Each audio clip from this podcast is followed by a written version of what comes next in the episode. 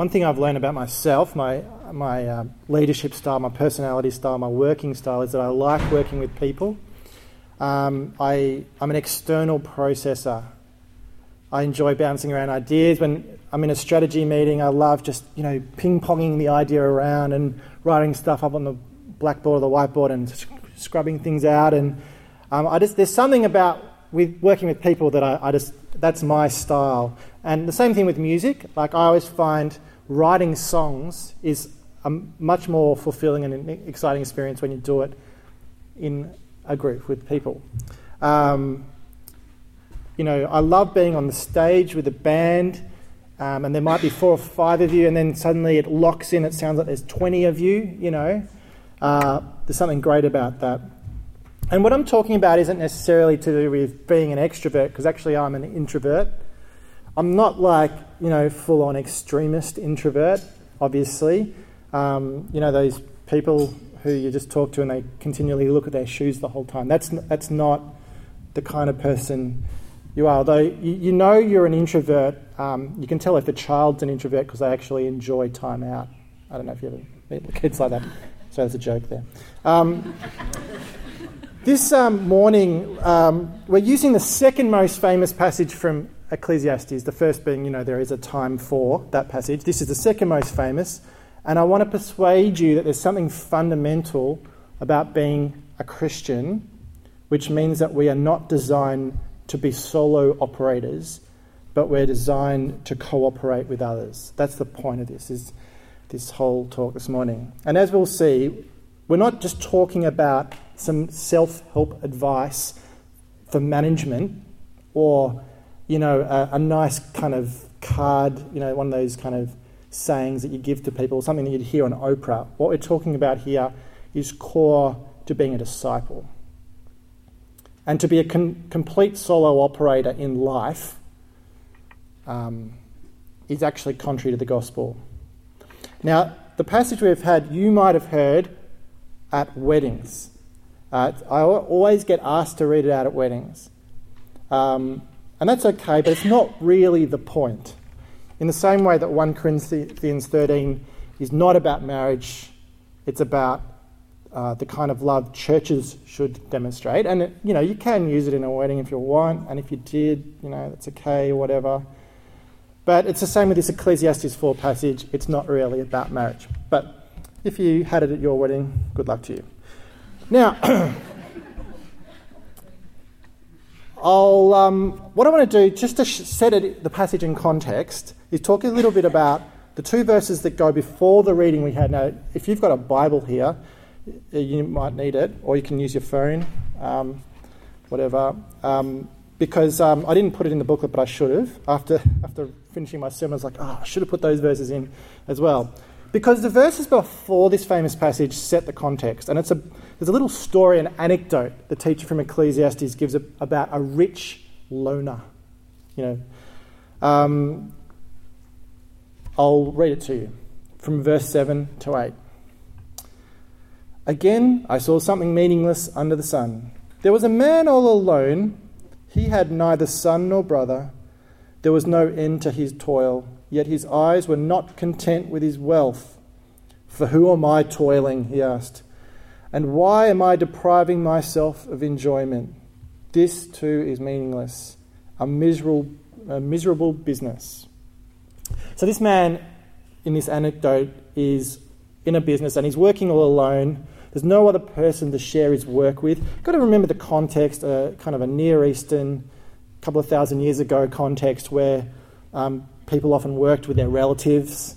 Um, but this one was without sons and brothers It seems to be by choice, um, as in not working with them by choice. These would have been the two closest males in his kind of business, uh, maybe across you know different generations, but they're not benefiting from his work. They're not sharing in the money.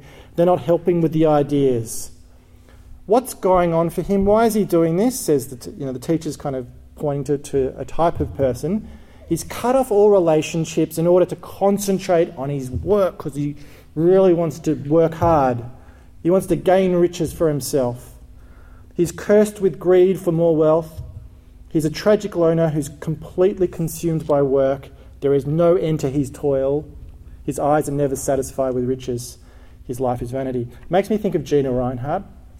Um, she obviously works with thousands of people, but you know, you follow the story of her and her kids, and it's like she's cutting herself off from them, or they, they're cutting themselves off from her. There's this tragic family re- relationship, um, and she's got all this wealth in the world, you know, almost the richest woman in the world, um, but her story is a tragic one, one of unhappiness. For who is Gina toiling? This too is meaningless, a meaningless business. And so, you know, these two verses are, are a good warning for those of us who work so hard that even if we have family and friends around us, it's effectively like we're cutting them out because we don't have time for them.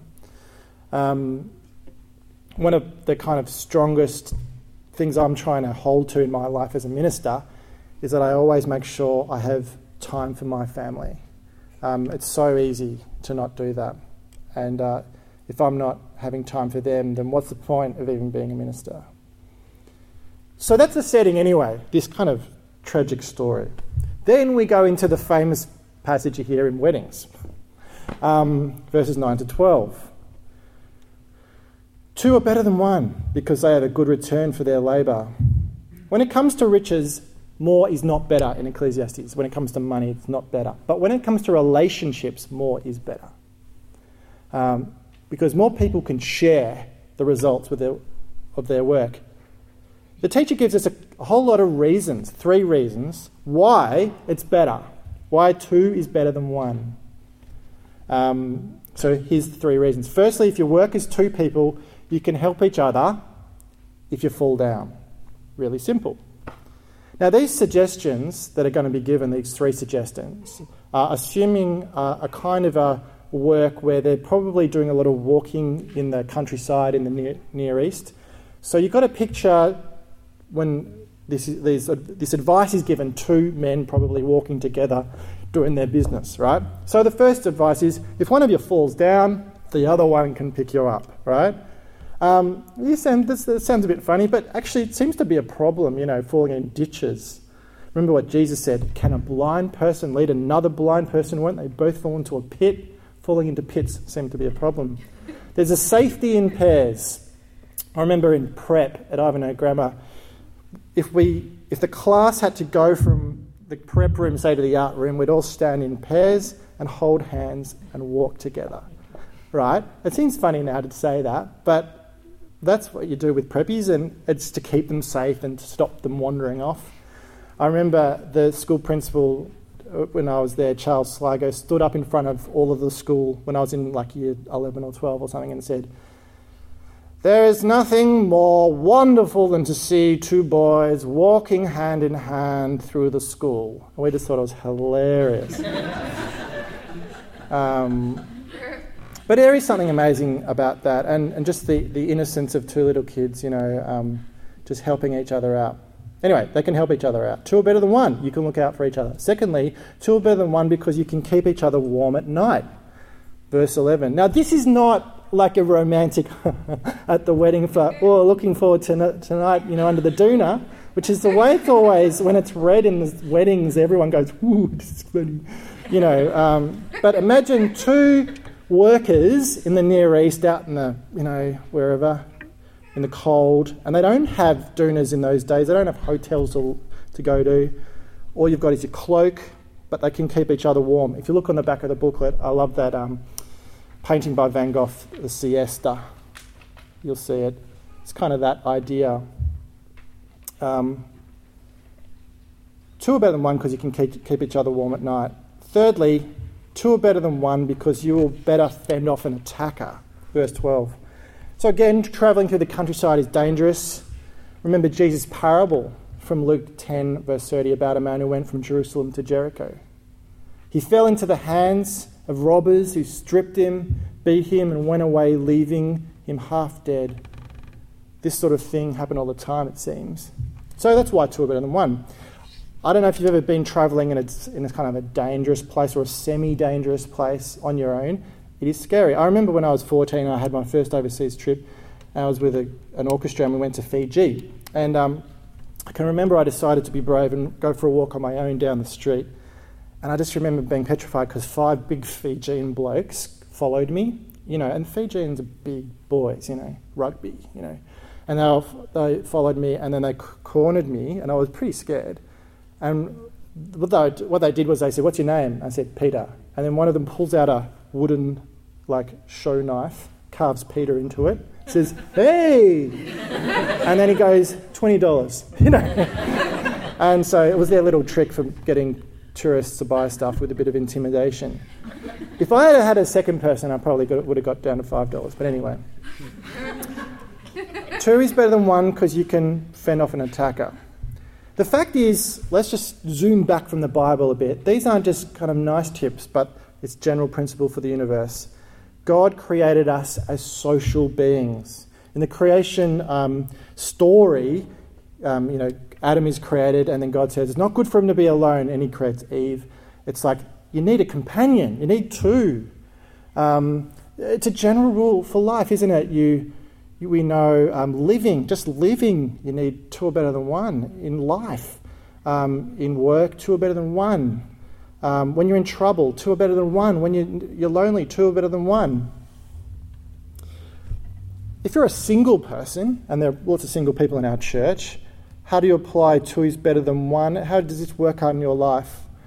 Because, um, you know, if you're living on your own, it's hard at times. Some people really love it, but also, I mean, I lived on my own for three years. It, you have lonely nights. Cooking for one is hard.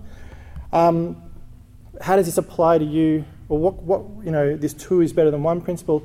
I mean, I think partly that's the beauty of church, isn't it? That church can be a community that is here looking out for each other. It shouldn't just be up to you um, as a single person to kind of generate community, but we should all be working together to build community and, and be the kind of church where um, couples will um, invite single people over and single people will invite, invite, couples over and our lives will kind of overlap like that and even make, maybe go on holidays and invite um, each other. Like couples should invite single people to go on holidays with them and vice versa and just feel relaxed about that, you know, and share life together.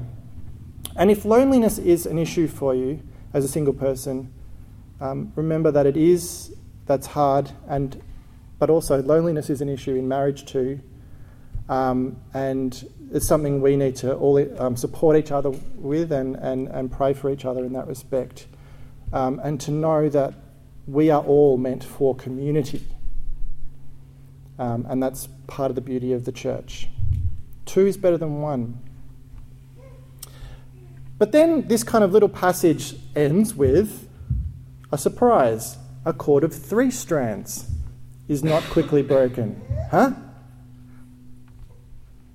Aren't we talking about two is better than one? Why are we talking about three all of a sudden?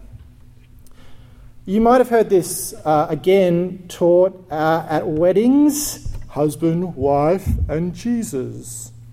Right? Um, you might have heard it being taught as a strength of the Trinity Father, Son, and Holy Spirit cannot be broken.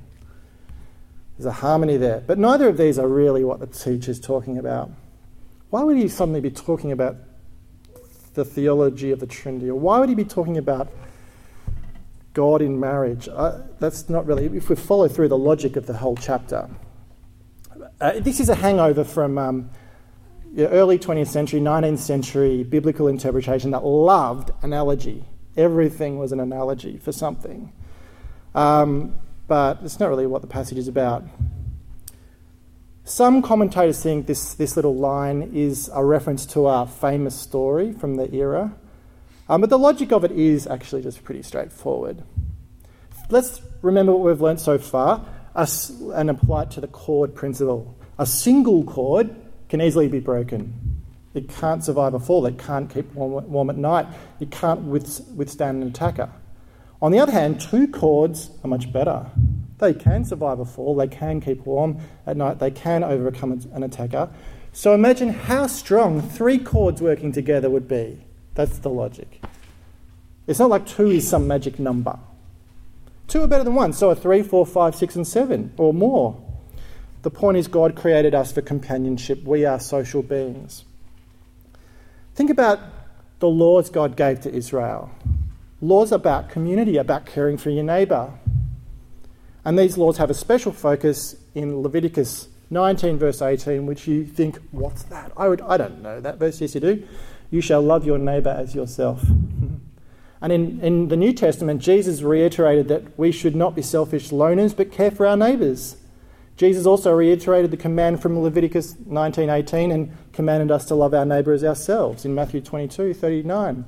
Jesus himself acted on the wisdom, two are better than one. So rather than being this solo religious figure, he gathered people around him. And he sent them out two by two in Mark 6. Jesus also instructed his followers if you are not listened to, take one or two others along with you so that every word may be confirmed by the evidence of two or three witnesses. Truly, I tell you, if two of you agree on earth about anything you ask, it will be done for you in my name by my Father in heaven. For where two or three are gathered in my name, I am there among them. And the early church we see as they emerge in the book of Acts are not loners. They're not, I can be a Christian on my own type people.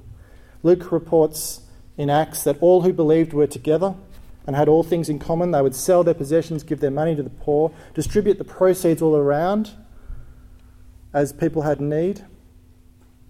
In the Anglican Church um, across the world for many years, it's still going a little bit, but it's dying out, there was a phenomenon known as the 8 a.m. service. Hands up who's been to the 8 a.m. service before? A few of you, guilty. Um, the 8 a.m. service was like a bit like this was, they would often use the 1662 prayer book, Shakespearean type language, with a short five minute sermon, a couple of hymns with the organ, and communion if you were lucky. And the con- congregation, usually grey haired, would arrive separately on the cold morning, mainly because I didn't want to be there with the kids, so they'd choose the 8 o'clock service. Um, and they'd walk into church, sit on their own in a special pew, it would be in their spot, and they would always sit there. Sometimes they'd have a plaque on it, even. And they would say their private prayers quietly, sing the hymns under their breath, put their money in the plate as it went around, and then walk out at the end and go home. No morning tea or anything. It's like private worship for private people in a conservative faith. But this is not what being the church is about. It's, it's got nothing to do with it. Um, it's just solo Christianity. So we put a bit of effort here at this church to make it more community like when we have our church services and have us all interact and, and talk at the end and have community life. But, you know, while you might, might not go to an 8 a.m. service, you might still be making the mistake of being a solo Christian. So you might be associated with this church or another church, maybe, but really you're living your life as a solo Christian. Um, you don't read the Bible with anyone, you don't pray with anyone, you don't have anyone to talk to about your faith. Two are better than one, and a three, a three uh, strand cord is even better. And that, that applies to being a disciple. If you don't already, you could get yourself a mentor, even think about mentoring somebody else. I have a bunch of mentor, mentors and coaches that um, speak into my life. I found that through relationships, um, when I mentor others, that my faith is built up because two is better than one. Everyone wins. And it's common, um, you know, for people to be at churches for a while and to feel like they're not connecting. Um, and if that's you and you're here this morning and you're feeling, I'm still not really connecting with people at Merri Creek, um, know that you're not alone. It's hard, as you know, if you're in a new church to, to make friends, but um, we're all in the same boat. We all want to encourage all of you. Um, and uh, if, you, if you're not getting anywhere, come and talk to me. I'd love to be a friend. And um, seriously, and, and I'll, I'll try and just engineer something so that we can start to connect. It does require a bit of just stepping out and talking to people and getting to know people, and it takes time. Um, two is better than one. And this is why we put effort into the community groups at Merri Creek, because we believe two is better than one. Three and four and five and six are even better. Um, and it's, you know, it is true that our community groups are taking a while. You know, it's like a big kind of elephant that we're trying to push, you know, to get it to start walking. Uh, but we are committed to it and we'll just keep working at it. And there is life. There is life in these groups. And I know that in going into 2015 that these groups will grow and they'll come a bit more natural and it won't feel as awkward as it might feel at the moment. And there'll be more groups. And please be praying for this. If you're not in a group, if you think, I don't even fit in the groups at Merri Creek, you know, um, again, talk to me. We can work something out. Maybe it's time for us to start a fourth group. It's a real possibility. So the Apostle Paul pleaded with the church if there is any encouragement in Christ, he said, any consolation from love and sharing in the Spirit, any compassion and sympathy, make my joy complete. Be of the same mind, having the same love, being in full accord and one, of one mind. Do nothing from selfish ambition or conceit like the loner would, but in humility regard others as better than yourselves. Let each of you look not to your own interests, but to the interests of others. Philippians 2. Even though the church has many members, the many, many members form a body, don't they? The body of Christ. As members, we work together as the, the church. So the teacher challenges us not to work just by and for ourselves, but to work humbly with and for others. This is fundamental to what it means to be a Christian. To go it alone is futile. To work together offers many advantages. Jesus also urges us not to live for ourselves, but to love our neighbour as ourselves. Paul says that we are all members of one body, the body of Christ. As members of one body, we cannot go it alone, but must work together. The eye cannot say to the hand, I have no need of you, nor again the head to the feet, I have no need of you. It's obvious to say, but we live in an individualistic culture. It creeps into our work and into our relationships, but it can creep into our discipleship as well. Christians can't be self focused because we are members of a community. As members of the body of Christ, we ought to work together for the coming kingdom of God on earth. All the individual work that we throw our lives into will one day fade away, but the work we put into the kingdom of God will never fade away. And so Paul encourages us Therefore, my beloved, be steadfast, immovable, always excelling in the work of the Lord because you know that in the Lord your labour is not in vain. Let's pray.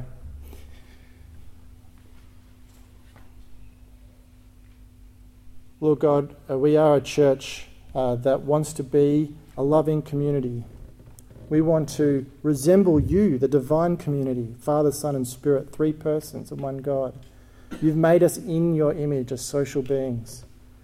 We pray for us at Merri Creek that we can know the wise saying that two are better than one.